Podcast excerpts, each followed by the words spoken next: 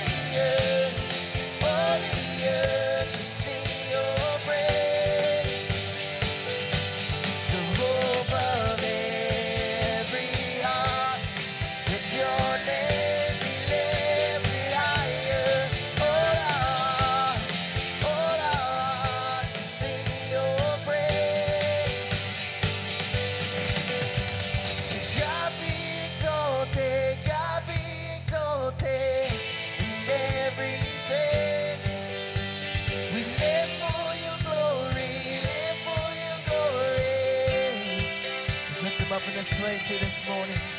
He got me exalted.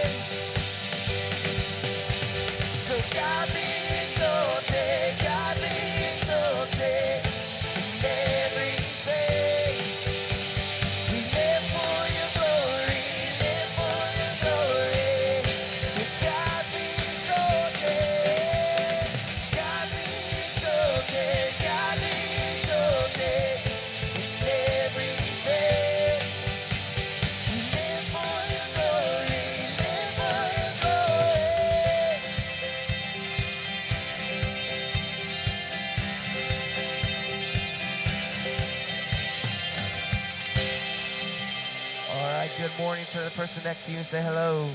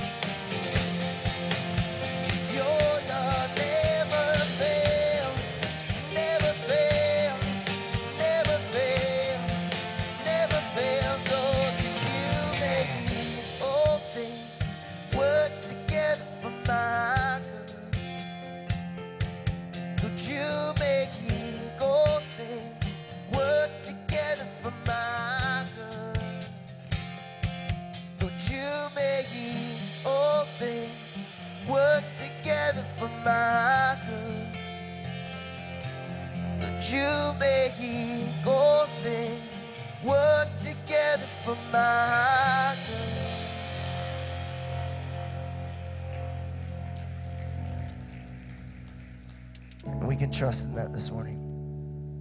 We can trust that God is good all the time. You know, I don't know what your moment looks like or what your day or your week or your month or your year has been like. You know, maybe you've begun to even question that to a point. You know, God, if you're so good, why is this happening? Or why am I seeing this happen to someone I love? Or, or why am I seeing this on my television screen? But the reality is, though we live in a fallen world, we get to have the choice to not put our faith and put our trust into the things that we see. We can put our hope and our faith and our trust in the God that's bigger than everything else. And we can put our faith and our trust in the fact that He is good and He's good all the time. And so that's the place that we worship from this morning.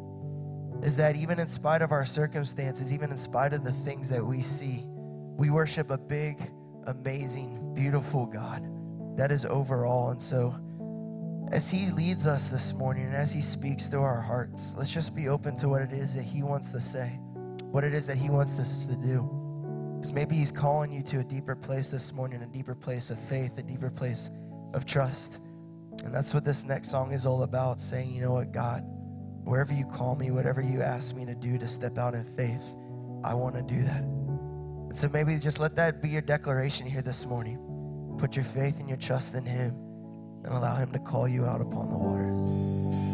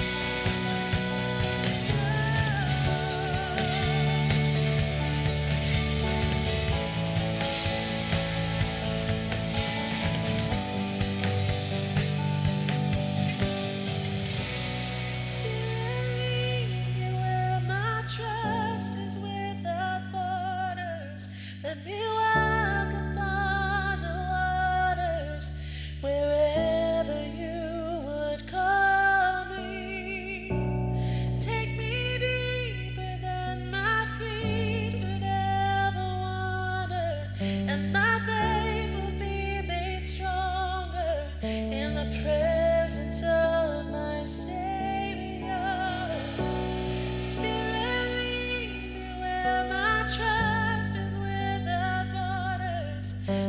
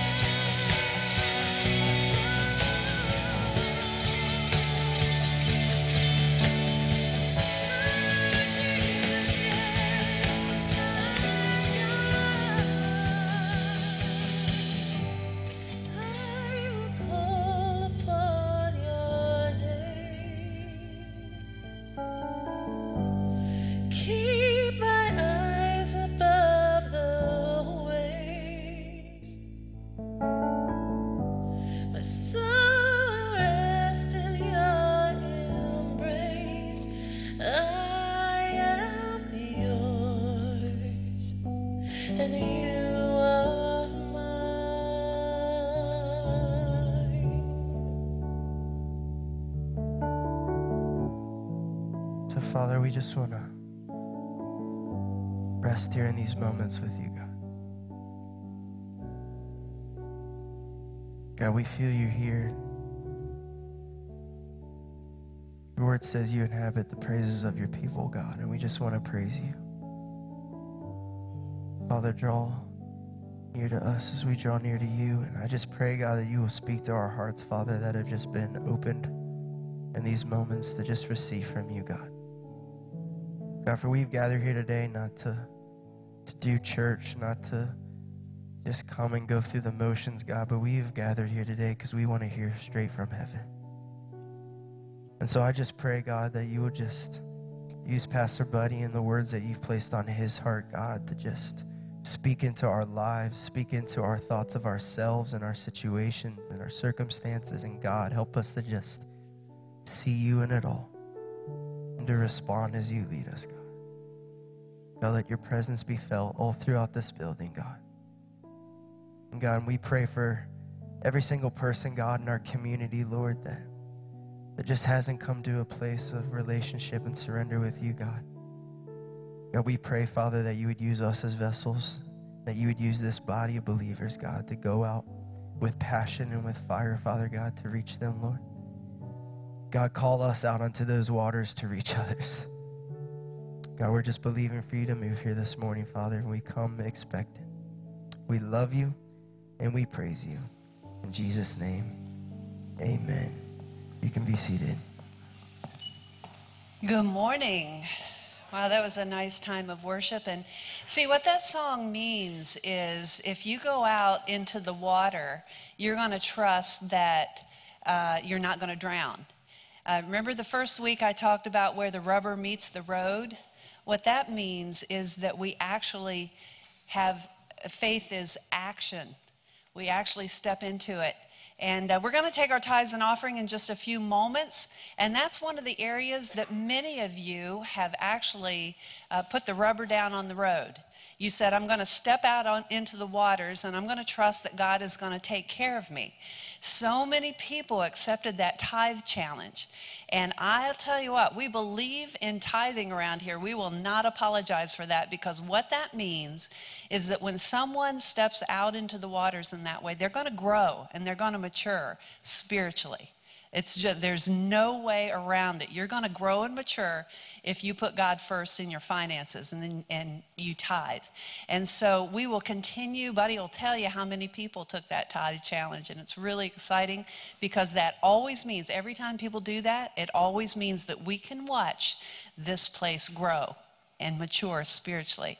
So it's always a very, very exciting thing. So we're going to take our tithes and offering at the very next uh, song. If you haven't, uh, if you're not a tither or if you don't haven't discovered the joy of giving, talk to one of us, and Buddy will tell you a little bit more about that a little later. But uh, it really is about the joy of the Lord and giving to Him. This is a good time for you to check in on Facebook. That will tell your friends that 11 o'clock is still coming up, and they can come and be part of uh, Salem Fields Community Church and worshiping here uh, together. I know it's cold, but you guys are the brave ones. There are a lot of people watching online, and uh, that's a good thing too. But it's always good to just kind of not let the elements keep you from worshiping and coming together as a body, and that's what you've done. So go ahead and check in on, on uh, Facebook. We would appreciate that. Also, uh, 401. Remember what 401 is? How many people have your phone set? All right. So uh, we were at staff retreat this week, and at 401, it was pretty awesome to hear all of those ringtones go off. And uh, we said, well, right in the middle of whatever we were doing, we stopped and we prayed for Easter. 401, we're asking everyone to set your alarms on your phones for 401 because Easter is happening April 1st. And uh, as we can begin to pray that God would just draw people to His word and to Him and to His message. Uh, we're going to do that crosswalk again on, on uh, Friday evening. We'll have a, a special service on Thursday evening, but on the weekend, it's all about celebrating the resurrection of Jesus Christ. So we want people to be drawn. Uh, right now, as we pray, as you stop at 401, and all of us do that, wherever we are, you know, mine goes off sometimes and it's not appropriate. Like can't close my eyes in my car when I'm driving. Or, you know, okay, I'll try that next time, Bobby. Okay, all right. so that's that's enough of that. But it's really uh, it seems pretty simple, but it's a really really awesome thing. Night to Shine is coming up this week. It's going to be exciting, isn't it? We can't wait. And uh, this has been in preparation for a long, long time, and I'm so excited about what's going to happen here. And uh, if you are a volunteer and you haven't been one to one of the mandatory orientation meetings, there's one tomorrow evening, Monday evening, uh, from 7 to 8, is it? Yes, and uh, it's really, really important that you you are at that meeting. So if you volunteered uh, for Night to Shine, be a part of that. This week, while we were at staff retreat, Tim Tebow uh, did a conference call for all of the churches that are doing Night to Shine, and so we were out at the Lake House, Mark Batterson's Lake House, and Tim Tebow came on, and he is adorable. You know that, right? He is adorable, and uh, he spoke to all of the churches what was that, Bobby? Uh, yeah, Bobby has a man crush on him, and that's okay. so, Bobby's kind of my guy here this morning. So, uh, that meeting is. Re- Bobby's been my guy for a long time. I have a man crush on you, bud. That's how that works. We've got a simulcast coming up. It's called Work as Worship. And as I was watching this last night, I saw that I have a friend that's going to be one of the speakers, Anne Beiler. She's the one that did Auntie Anne's pretzels. Have you ever eaten one of her pretzels? Well, she's a friend of mine, and I've got a relationship with her. She's a good friend of my brother's, and uh, she's going to be one of the speakers. But this simulcast is going to be really interesting. It's all about, you know what, we don't just go to work and then we come to church and worship work can be part of our worship. And uh, it's going to be a great simulcast.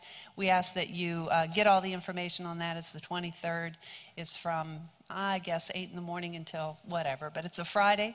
And mark that on your calendar and try to be part of that. I think that uh, you'll really enjoy that. Also, Propel is coming up. This is an opportunity for women to get together. Christine Caine and other leaders uh, in, in uh, the world of faith are uh, part of this, and Salem Fields ladies get together.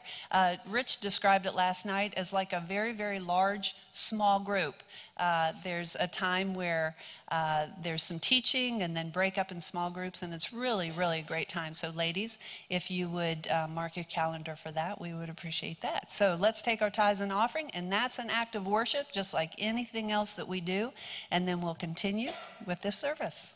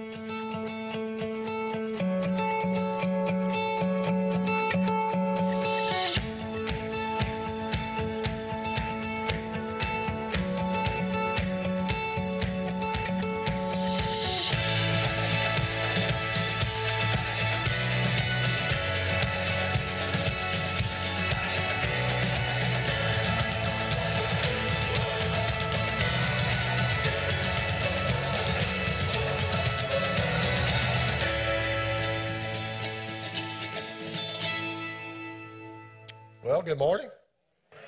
Welcome today. We're glad you're here. You're the brave souls because, you know, it's a little rain outside, a little cold. You guys just came to church anyway. We're glad you're here. Go Eagles. That was for you, Mike. I wouldn't have said a thing if I wouldn't have saw that ugly jersey you have on out there.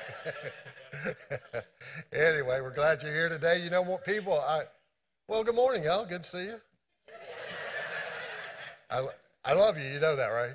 I, I wasn't really just saying good morning. uh, let's see, I lost my thought on that one.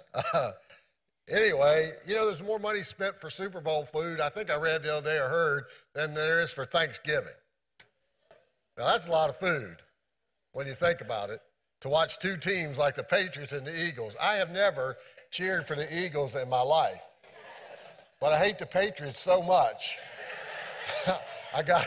I got to do it. Anyway, have fun tonight. We're going to Jody and Jason's, and we're going to have a little Super Bowl party there, and uh, that'll be good. We're going to eat. That's basically what we're going to do. But you know, I was reading a story this week. Uh, about I was out at uh, we had uh, our staff retreat this week, and I, I had it was my turn to do the message, and so it's never fun to do the message on staff retreat. And uh, but anyway, we, uh, we were blessed as a staff. Uh, we met Mark Batterson a few years ago, and we turned him on to the joys of Lake Anna, and he eventually wrote a book called um, Circle Maker. It hit the New York Times, and number one seller on the New York Times, and he made a lot of money, and he bought a house at Lake Anna. And it's a big old house, and, um, and uh, so he called us up, and he said, hey, anytime you want to use our house, uh, for your church or your staff. He said, We'd love for you to do it. And so he's been kind, and we've been out there for the last five years. But I got to tell you something, we're in a serious drought. His house was a lakefront house, and now it's a grassfront house. Uh, the lake has gone, I mean, it must be 250 yards. There's no water uh, in front of his house, and there sits his boats and his, uh, you know, jet skis and all that. And uh, anyway, so uh, retreat's not a good week to have to do the message, but God helps out, that was good. Anyway, two Kentucky horse racing stable owners over the years had um, developed a bitter rivalry. I mean, they were arch enemies on the uh, horse track. And each spring, they both entered a horse in the local steeplechase. And one of them thought uh, that having a professional rider might give his horse an edge in the race. And so uh, he hired a hotshot jockey. And, uh, and on the day the race finally came, and as usual, the two horses were leading the uh, race right down to the last fence. But the final, that final fence was too much for both horses, and both of them fell, and both riders were thrown off the horses. But that didn't stop the hotshot jockey. Uh, he remounted quickly, and easily he won the race. When he got back to the stable, he found the horse owner was mad as a hornet. And he, he couldn't understand why the guy was so mad because he had won the race. And so the jockey said to the owner, he said, What in the world is the matter with you? I won the race. And the, the owner, I mean, he was red faced and just mad. And he said, Oh, yes, you won the race, but you won it on the wrong horse. You see, that jockey had the best intentions. He intended to win the race, but he became just so distracted from his mission and he made a bad decision. And ultimately, he failed in what he was trying to do. But you know, we do too, because everybody fails. In fact, the, the Bible says there is no one on earth who does what is right all the time and never makes a mistake. People fail. You fail, I fail. People fail in school. People fail at, work or at business, and people fail in marriage, and they fail at parenting, and they fail in their careers, and people fail spiritually. They fall spiritually. You see, everybody fails. And today we're continuing our series, Fixer Upper, which is inspired, as we said earlier, from the TV, hit TV show Fixer Upper. As we look back over our time in the last three weeks, in week one, Gay taught us how to establish a foundation in God, you know, having a firm foundation in God, so that when God wants to do that painful work in our life, that transformation, that God wants to do in all of our lives and wants to continue to do in all of our lives until we see Him, that, that we can handle the pain of that demolition, demolition because we've got a firm foundation in God, and, and we, when we, that, uh, that we can be present at the great reveal, being all that God wants us to be. Last week, I talked about the importance of getting out of debt, and, and I gave you a seven step plan to be financially free. Do you know you can go on your app? If you've never downloaded your app, or you can go on the website, and if you miss a week, you can go on there, and, the, and the, all the messages uh, are on are the web or on the uh, app, and you can uh, watch them again. But you know, I talked about a seven, uh, uh, seven steps uh, to financial freedom. And one step was tithing, and uh, 28 people, uh, 29, somebody took it last night, 29 people took the 90 day tithe challenge in an effort to honor God. You know, that, that is huge. I don't know how, um, how you see that, but it's not about the tithing. It's about the fact that 29 people at Salem Fields Community Church took a step of faith. They said, I want to honor God. I want to put God first place in my life because God usually, when we say we, uh, God is first place in our life, God has every area of our life. And the, and the part that we usually hold out on is finances. But 29 people last week said, you know what? I'm going to honor God. I'm going to show God that He is first place in my life, that I'm sold out to Him. And 29 people took the tithe challenge. And I think that's pretty awesome. And it goes way beyond finances. Praise the Lord for that. Now, if you want to take the tithe challenge, we have the cards still in your program. There's pins in the back. And at the end of the service, there'll be bucket back there too that you can put it in or put it in one of the giving slots. And uh, what that means is that we're going to pray for you and, uh, and we're going to hold you uh, uh and we're going to send you some emails, just kind of encouraging things to encourage you along the way. Uh, but we want to be actively involved in your challenge as you walk this journey out to honor God. And so we are excited about that. But this week we're going to talk about how to press on, how to get back up when we've experienced failure in our lives. Now, this message was inspired as I was reading an article, uh, Christianity Today by Rick Warren, and it inspired me and helped me to put my thoughts together uh, last week. But Webster defines failure as falling short of success of achievement in something expected, attempted, desired, or approved. So, chances are, most likely, every person in this room has experienced a failure. I mean, I, you know, I'm not just talking about a, a, minor failure. I'm talking about most of us have experienced a major failure in our life. And I think it'd be a cool service if we just line up at the mic and all of us talk about our failure. I mean, really, I you know would do that, but I, I really think that there could be a lot of encouragement in that because you know sometimes we look at each other, and I'm way off track. We look at each other and think, man, I wish I had my act together like they have their act together. But I got to tell you, most of us that have, most of us that appear to have our act together have failed many, many times in our journey. No, none of us have our act together. It's only by the grace of God that we got it together at all and that He loves us. And so, uh, uh, you know, even Joanna, Chip and Joanna failed. Watch this. Oh, man. Tell me what's going on. I don't know if you're gonna like this. You really need something to support that. Right where you're standing, I'm doing a really large island. So when I have an island, I have to put posts in the island? In the middle. That's not cute. I don't want to do that. But this is the main place of weight, so I have to just put my post right there. This is like the Yeah. center of the house. Of course, that's right where my island goes in the center of the house. You know, I, I kind of had a little freak out moment because I didn't want this to look like this hodgepodge kitchen renovation where we just tore down walls. To me, it's a disaster. You know, when we fail, it's like a freak out moment. I mean, we just kind of start freaking out and we say, oh no, my life is a disaster. And, and, and, and so um, we, we kind of panic. And what I want to talk to you today, first of all, I want to talk to you about giving you five reasons why we fail in life from the book of Proverbs. You know, the book of Proverbs, I've been reading a chapter each morning in the book of Proverbs, and I'm telling you, it can inspire your life, it can challenge your life, and, uh, and it's, a, it's a worthwhile kind of book to be in. So it's five reasons we fail from the book of Proverbs, five things that cause failure in our life. The first one is when we fail when we don't plan ahead, when we don't plan. You see, it's the old, uh, it's like the old saying, if you fail to plan, you're planning to. That's an old saying, so uh, we must be old. if you fail to plan, you're planning to fail. Proverbs says a sensible man uh, watches for problems ahead and prepares to meet them, but the simple minded man never looks and suffers the consequences.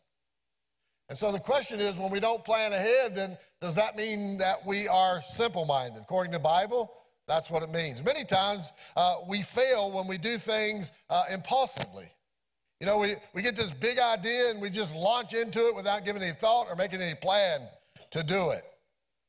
You know, the Bible says sensible people plan ahead. You know, I was just seeing Josh there on the front row. He did so. We had some flood damage at our house a few years ago. Uh, our hot water heater turned our basement into a sauna, and, uh, and and old Josh came in. I mean, he made a plan, and he followed that plan, and he was it was a successful project, and uh, and we really appreciated that. But you know. He, you know, for me, I, I may have just jumped in and said, "Oh no, I got to get some drywall in here," got to, you know, and it'd been a mess. But the Bible says that sensible people plan ahead, and when we do something without a plan, Many times that's why we suffer the consequences of failure. Proverbs says, 16:9 says we ought to make our plans counting on God to direct us. And one big reason we fail is we don't have a plan. Jesus even said in Luke chapter 14, he said, But don't begin until you count the cost. In other words, Jesus is saying, Don't get started without making a plan. You know, he's talking of counting the cost, but for who would begin a construction of a building without first calculating the cost to see if there's enough money to finish it? So Jesus advocates a plan. In other words, uh, we fail because we don't plan. We fail when we think we've arrived. Proverbs 18 18 says, Pride leads to destruction and arrogance to a downfall. Now, pride will cause us to fail. And one of the symptoms of pride is, is we think, I don't need any advice. You know, we think, I know it all. I mean, I got, my, I got it all together, and I don't need anybody's help. I don't need my spouse. I don't need anybody to help me because I know it all. You know, we kind of think like uh, Jesus and me, we've got a good thing going on. And so I don't need anybody else. Rick Warren says, You're never going to get anywhere if you think you are already there. And so, it's good, isn't it? We fail when we think we've arrived. We fail when we are afraid to try. Proverbs says that fear of man is a dangerous trap, but to trust in God means safety. Gay used this verse in her, in her message a couple weeks ago. Talked about a snare and how a, a, a trap, a snare will grab hold of you. It won't, it won't kill you, but it'll certainly maim you. You know, it'll put you out of commission. And the greatest failure in life is a failure to try. Wouldn't it be great if people said, uh, uh, said about you, she died trying? At least she tried. You see, trying is what brings success in life. Have you ever heard it said that uh, the fruit is out on the limb at the end of the limb?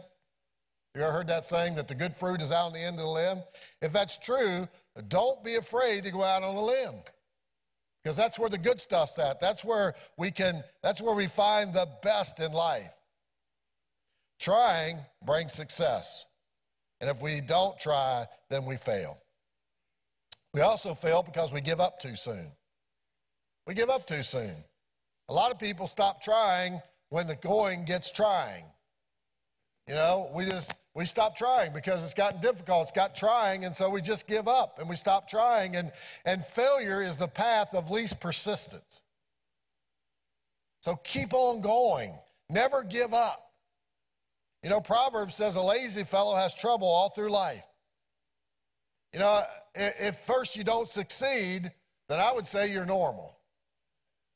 You know, but if we don't try, if we don't, uh, if we don't step out on the end of the limb and try something, and, and then if we give up too soon, you know, a lot of times success is right around the corner. One more day, one more month, one more year. If we just hung in there, then things would have gotten better. Our marriage would have gotten better. Our finances may have gotten better. Our career may have gotten better. Whatever it is, if we just had held out. But in America, we're soft and we give up too soon. We stop trying. And I would say to you, try again. Many times we quit too soon and we discover that, as I said, success is right around the corner. You're never a failure until you quit. We fail when we don't listen to God. Now, that's the number one reason we fail, I believe, is we don't listen to God. We just launch out on our own. We don't even stop to pray. We just say, you know, I got this. And we don't listen to God. You know, Proverbs 14 12 says, there, There's a way that seems right to man, but in the end it leads to death. And in the end, that means it leads to failure because, you know, there's a way that seems right. And, and you know, uh, has there ever been a time in your life when you went your way instead of God's way? And you look back and say, oh my gosh, my life's a mess because I did it my way and not God's way. You know, as I said last week, the Bible is filled with uh, principles on, on dealing with money. But I'll tell you the truth, Bible, the Bible is also filled with guidelines and principles to make our life a success in the eyes of God. You know, I, I think many of us have failed because we look at what the world says. This is how you succeed. How, how, the, how the media wants to tell us if you do these things, you will succeed. And I'm saying to you, you can succeed in the world's eyes and fail miserably in God's eyes. And we fail when we fail to listen to God when we fail to obey His word, when we think, well, you know what, I know what God's word says, but you know, we love each other. So we're just going to do what we want to do in our relationship. And then our lives end up messed up, our children end up messed up, and things begin messed up in our life. And the first person we want to blame is God, but we didn't even listen to God. We did it our way. Because we think that we know what's best. You know, but most of the time we go by our feelings instead of by the facts of God's word. We trust our feelings more than what we trust the Bible. I feel this way, so it might be, it must be the right way because I feel this way. And, and you know, the Bible says even our hearts will deceive us. I feel this way, so I'll do the right thing even if the Bible says something different. You know, I found because that I'm a feeler, I'm a major feeler. Boy, I feel something, it must be right. You know, and because I'm a feeler, that God's word is usually the exact opposite of my feelings. God's word is usually the opposite of our natural inclinations, of our feelings. You see, the Bible is the opposite of our feelings. God says that it's better to give than to receive. Well, it feels better, though, to receive. You know, uh, the Bible says the way up is down. That, that it's better to serve than to be served, and the last shall be first. And each one of these principles goes against our natural inclinations. And when we don't listen to God and we go our way, we fail. Regardless of the cause, we all fail. What matters most is what you do when you fail.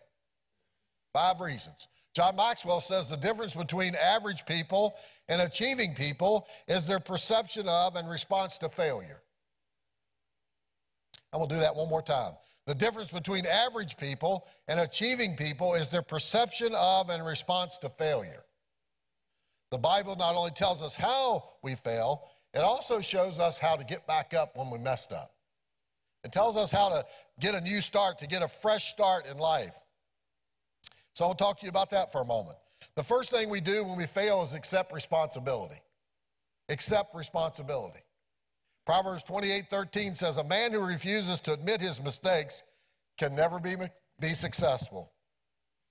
But he who confesses and forsakes them, he gets another chance. You see, when we refuse to admit our mistakes, what we're doing is we're wasting the lessons that can be learned in our failures. You know, our failures can be our greatest teacher. We can learn, I believe, more from our failures than we can from our successes. Bless you. So be honest with yourself and be honest with others. I don't know about you, but most of my life, I've been an expert, at, an expert, an expert, at Gay's license plate, she used to be expert, expert at blaming others.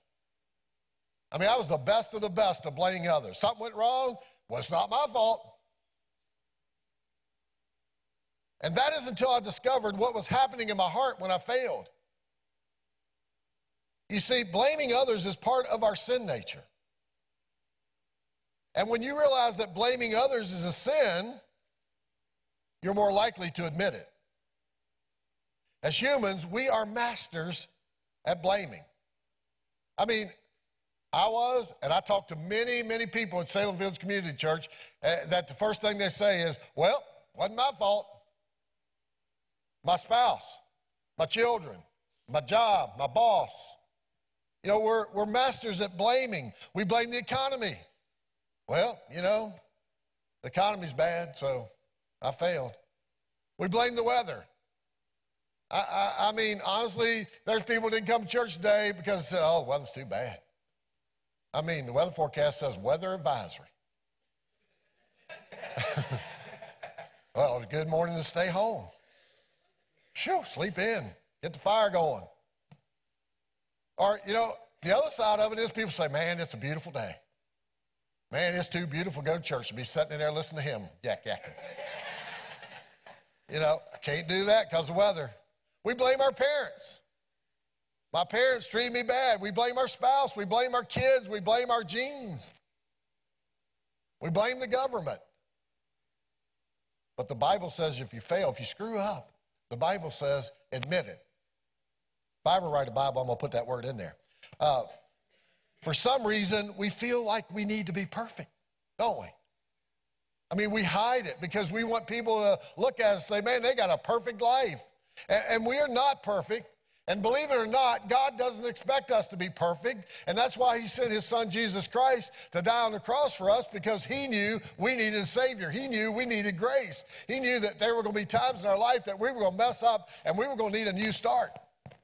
And we're going to do a mulligan. But let me tell you something there is no new start, there is no mulligan, there is no do over if there is no admission of wrong. If we say, well, it's not my fault. But the Bible says, admit it. For some reason, we feel like we need to be perfect. And, and, and, I'm not perfect. And you know that, and neither are you. The next thing we need to do is repent. When we fail, we need to stop denying it. We need to admit it. We need to quit blaming, and then we need to repent it. See, the Greek word for repent means to change your mind, to look at a different, look at it a different way, to change your direction, to change for your heart. The problem for many of us is that we connect our failures to the person we are. You know, I, I, I, did that all my life. I just recently discovered. You know, we think I've failed so much I, I, that we think when I fail that I must be a failure. So we connect our failure to who we are. And here's a great truth. I want you to write this down. I don't even know who said it. I don't even know where I found it. I just know I had it in my notes. And, and, and we write, write this down because you're going to need it. I'm going to need it because we fail many times in our life. And, and here's the truth, and this would be a good one to put on Facebook for your friends. Not because I said it, because it's good.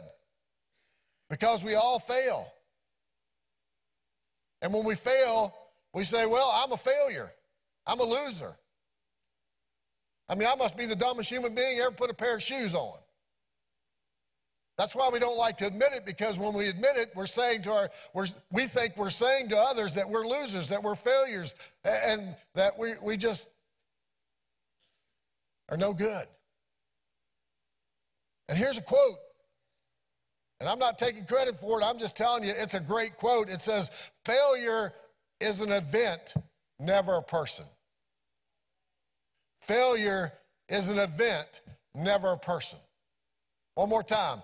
Failure is an event, never a person. Now I want you to repeat it after me, okay? Failure is an event, never a person.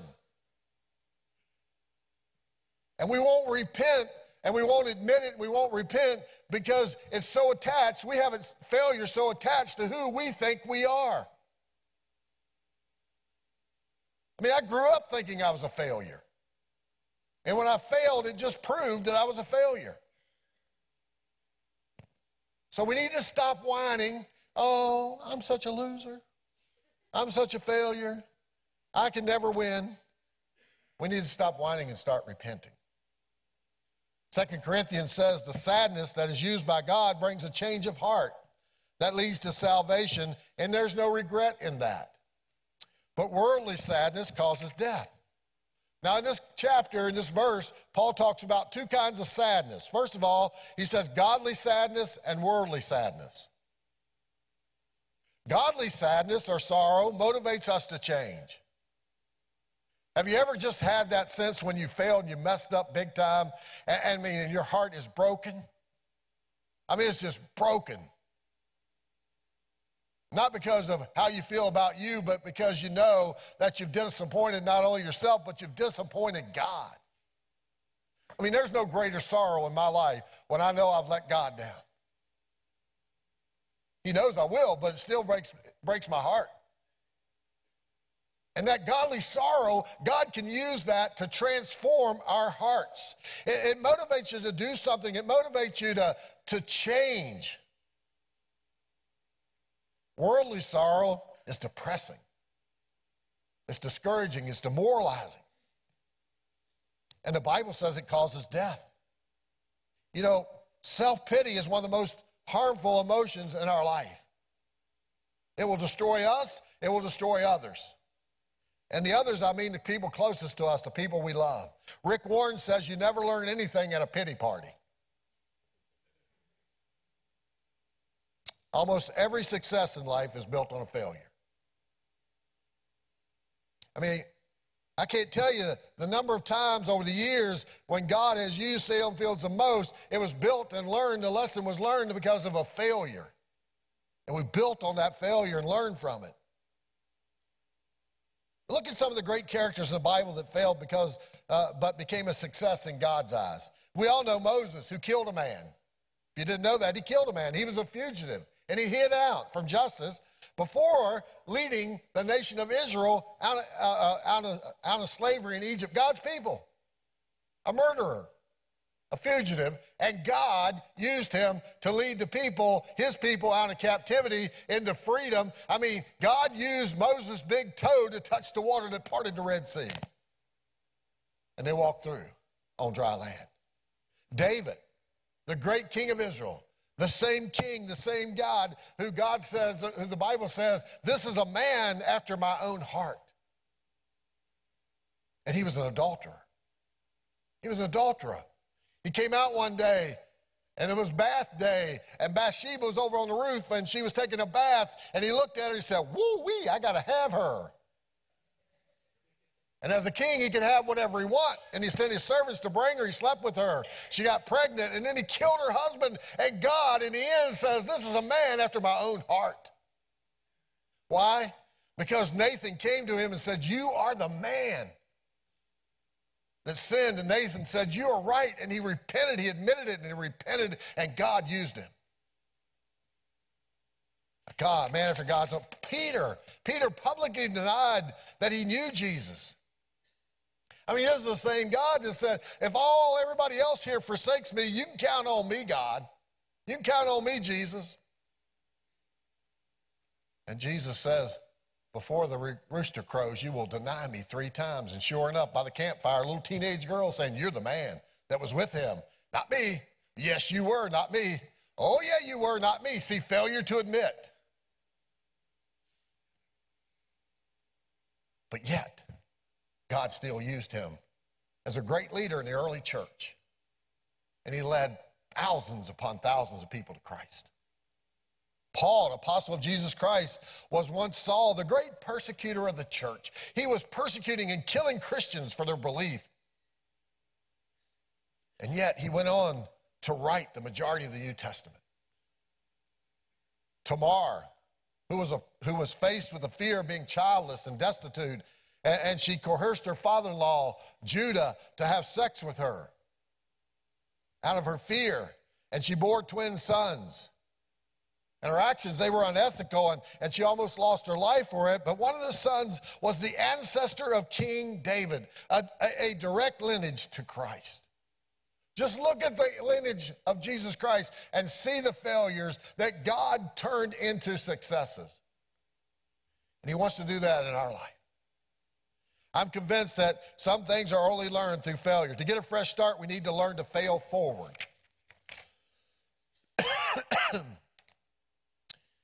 In Philippians 3, Paul says, Forgetting what is behind and straining toward what is ahead, I press on toward the goal to win the prize for which God has called me heavenward in Christ Jesus. Now, here's what I believe that Paul is saying in this passage of Scripture. He's not saying, okay, just act like it never happened. You know, that's what we like to do. Well, Paul said, forget the past. But what I believe Paul is saying here is deal with your past. Deal with it. Accept responsibility and repent and make things right the best you can and then get up and press on focus on the future. In other words don't fail backwards but fail forward. It doesn't matter what your failure is in life. You're not washed up. You're not uh, you're not uh, wasted uh, material.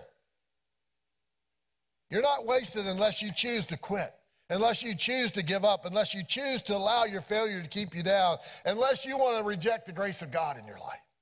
Proverbs 24 16 says, Though a righteous man falls seven times, he rises again, but the wicked are brought down by calamity. I love this quote by uh, Dennis uh, Waitley. He said, Failure should be our teacher, not our undertaker. Isn't that good? Got somebody talking back to me this morning. I'm going to preach the rest of the day. All right. Failure is a delay, not a defeat. It's a temporary detour, detour, not a dead end. Failure is something we can, can avoid only by saying nothing, doing nothing, and being nothing. What a great quote. You see, God is a God of second chances. God is a God of fresh starts. And if you're alive, I tell you what, right now, no matter what your greatest failure in life, if you're sitting here today or you're watching online, I'm saying to you, if you're alive and you're breathing and you're on this side of the grass, God isn't finished with your life. And if you'll just totally commit yourself to Him and say, God, yes, I screwed up, I messed up, and I am sorry, and I am going to fail forward. God, here I am, use me. God will use you. Don't quit. Don't give up, even when you experience failure. Instead, allow God to use your failure to move you forward. Look at Chip and Joanna Gaines did with that beam. So when I have an island, I have to put posts in the island? Tomato. That's not cute. I don't want to do that. To me, it's a disaster. Hey, Chip, come here real quick. What's up? Um, okay, I need your help. He said, I've got to do two posts there in the island. Well, I mean, the only other option is to replace the wood with metal, but you would Where run. do you tie the metal into? You, it, these exterior walls. And the I beam, instead of the land beam, runs the distance and spans all this weight. It would solve your problem. There would be no need for a post. Okay, that's a good idea, Chip. I'll call I like Luis that. and figure it out. Welcome to your home. Oh my goodness. Ah. What do y'all think? See, they failed to take into consideration that that uh, roof or that ceiling needed support, but they failed forward, and they took the time to devise another plan, and it turned out beautiful. It turned out they failed forward. The last one, trust God.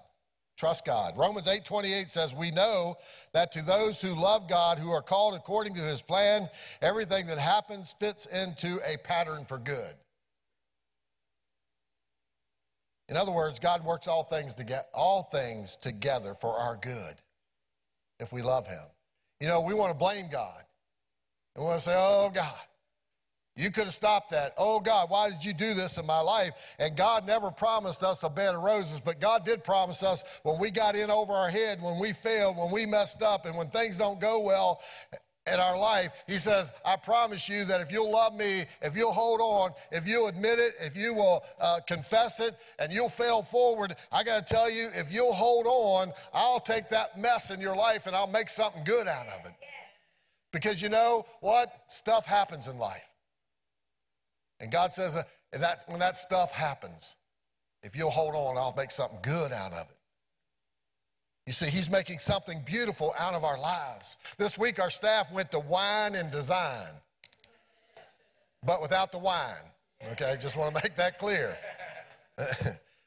we, uh, we suffered through it, no wine.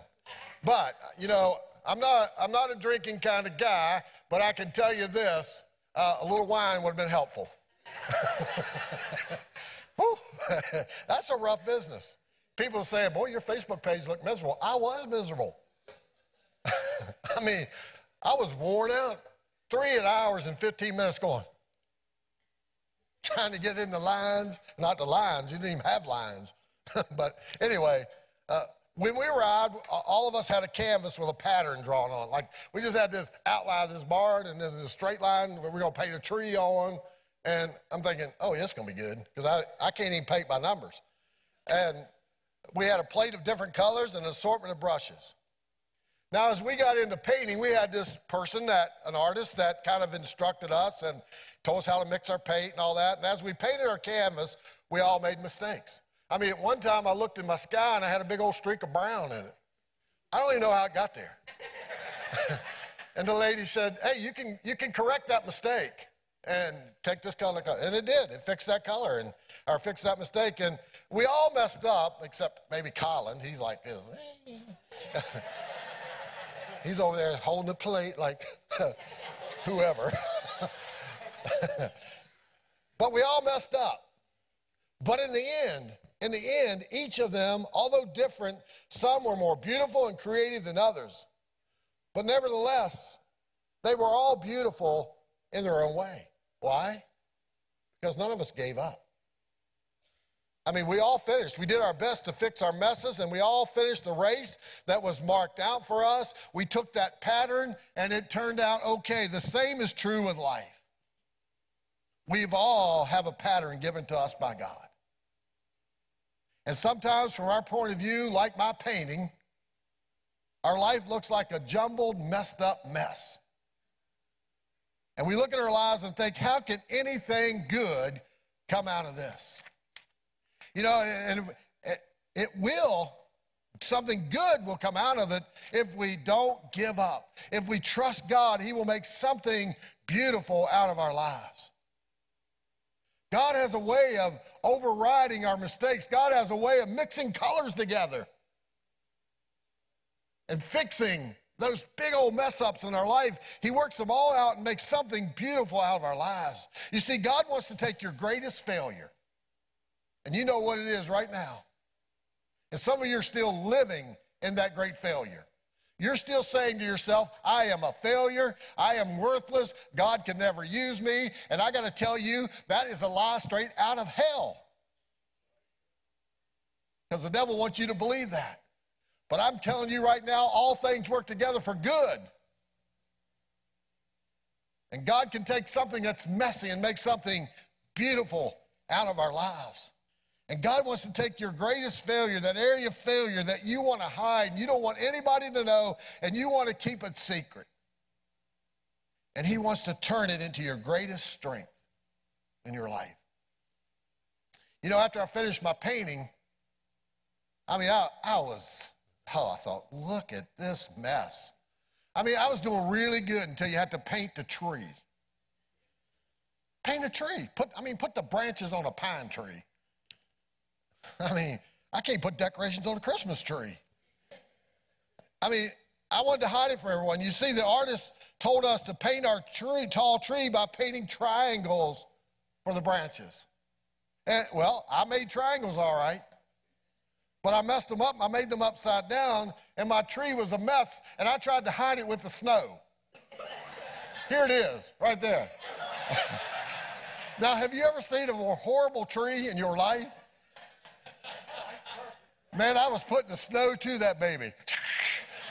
I had to get extra white to get enough snow on that thing. I, even Gay couldn't fix it. If Gay couldn't fix it, it was a mess. But I wanted to hide it. But God used my mess this weekend to make a life illustration out of it for this message. And He wants to make a message out of your messed up life. God can use our failures to help others more than He can use our success to help others. And He, he wants to take that mess that you made out of your life. And folks, He wants to make something beautiful out of your life. Don't give up. Don't quit. Admit it, confess it, repent, fail forward, and trust God that even though you messed up, God, you're not messed up, and God will straighten up our mess. In Jesus' name. Thank you, Lord. Father, we thank you for your presence here today. We thank you, Lord, that you will take our failures and make them new again. Make our lives beautiful, Lord. That you will take the dust and make something beautiful out of our lives. And Father, I pray for all of us here this morning that have experienced that great failure in our life or failures in our life. And God, you want to use us and you have a great plan for our lives. Help us to be brave enough. Help us to, to trust you enough, God, that if we confess and admit and repent, and God, if we if we turn our failures into success, God, that you, Lord, will just make all things beautiful again. You will take our messed up lives and make something beautiful out of it. I pray for every person in this room, those on watching online today, those in the audit in the cafe and other places today, God. Lord, I just pray today that you will help us to trust you and commit to you today. Our greatest mistakes, those things we've been hiding, it's been driving our life and our relationships. God, help us to be brave enough today to step out in faith, to trust you. In Jesus' name, amen. Let's stand and worship together. If you want to come and pray this morning, it's a great place to pray. You don't have to, but if you just felt led to come and pray, you know, you can come here and pray anytime during service. Especially now, if you want to come and pray as we worship together, do that. God bless you.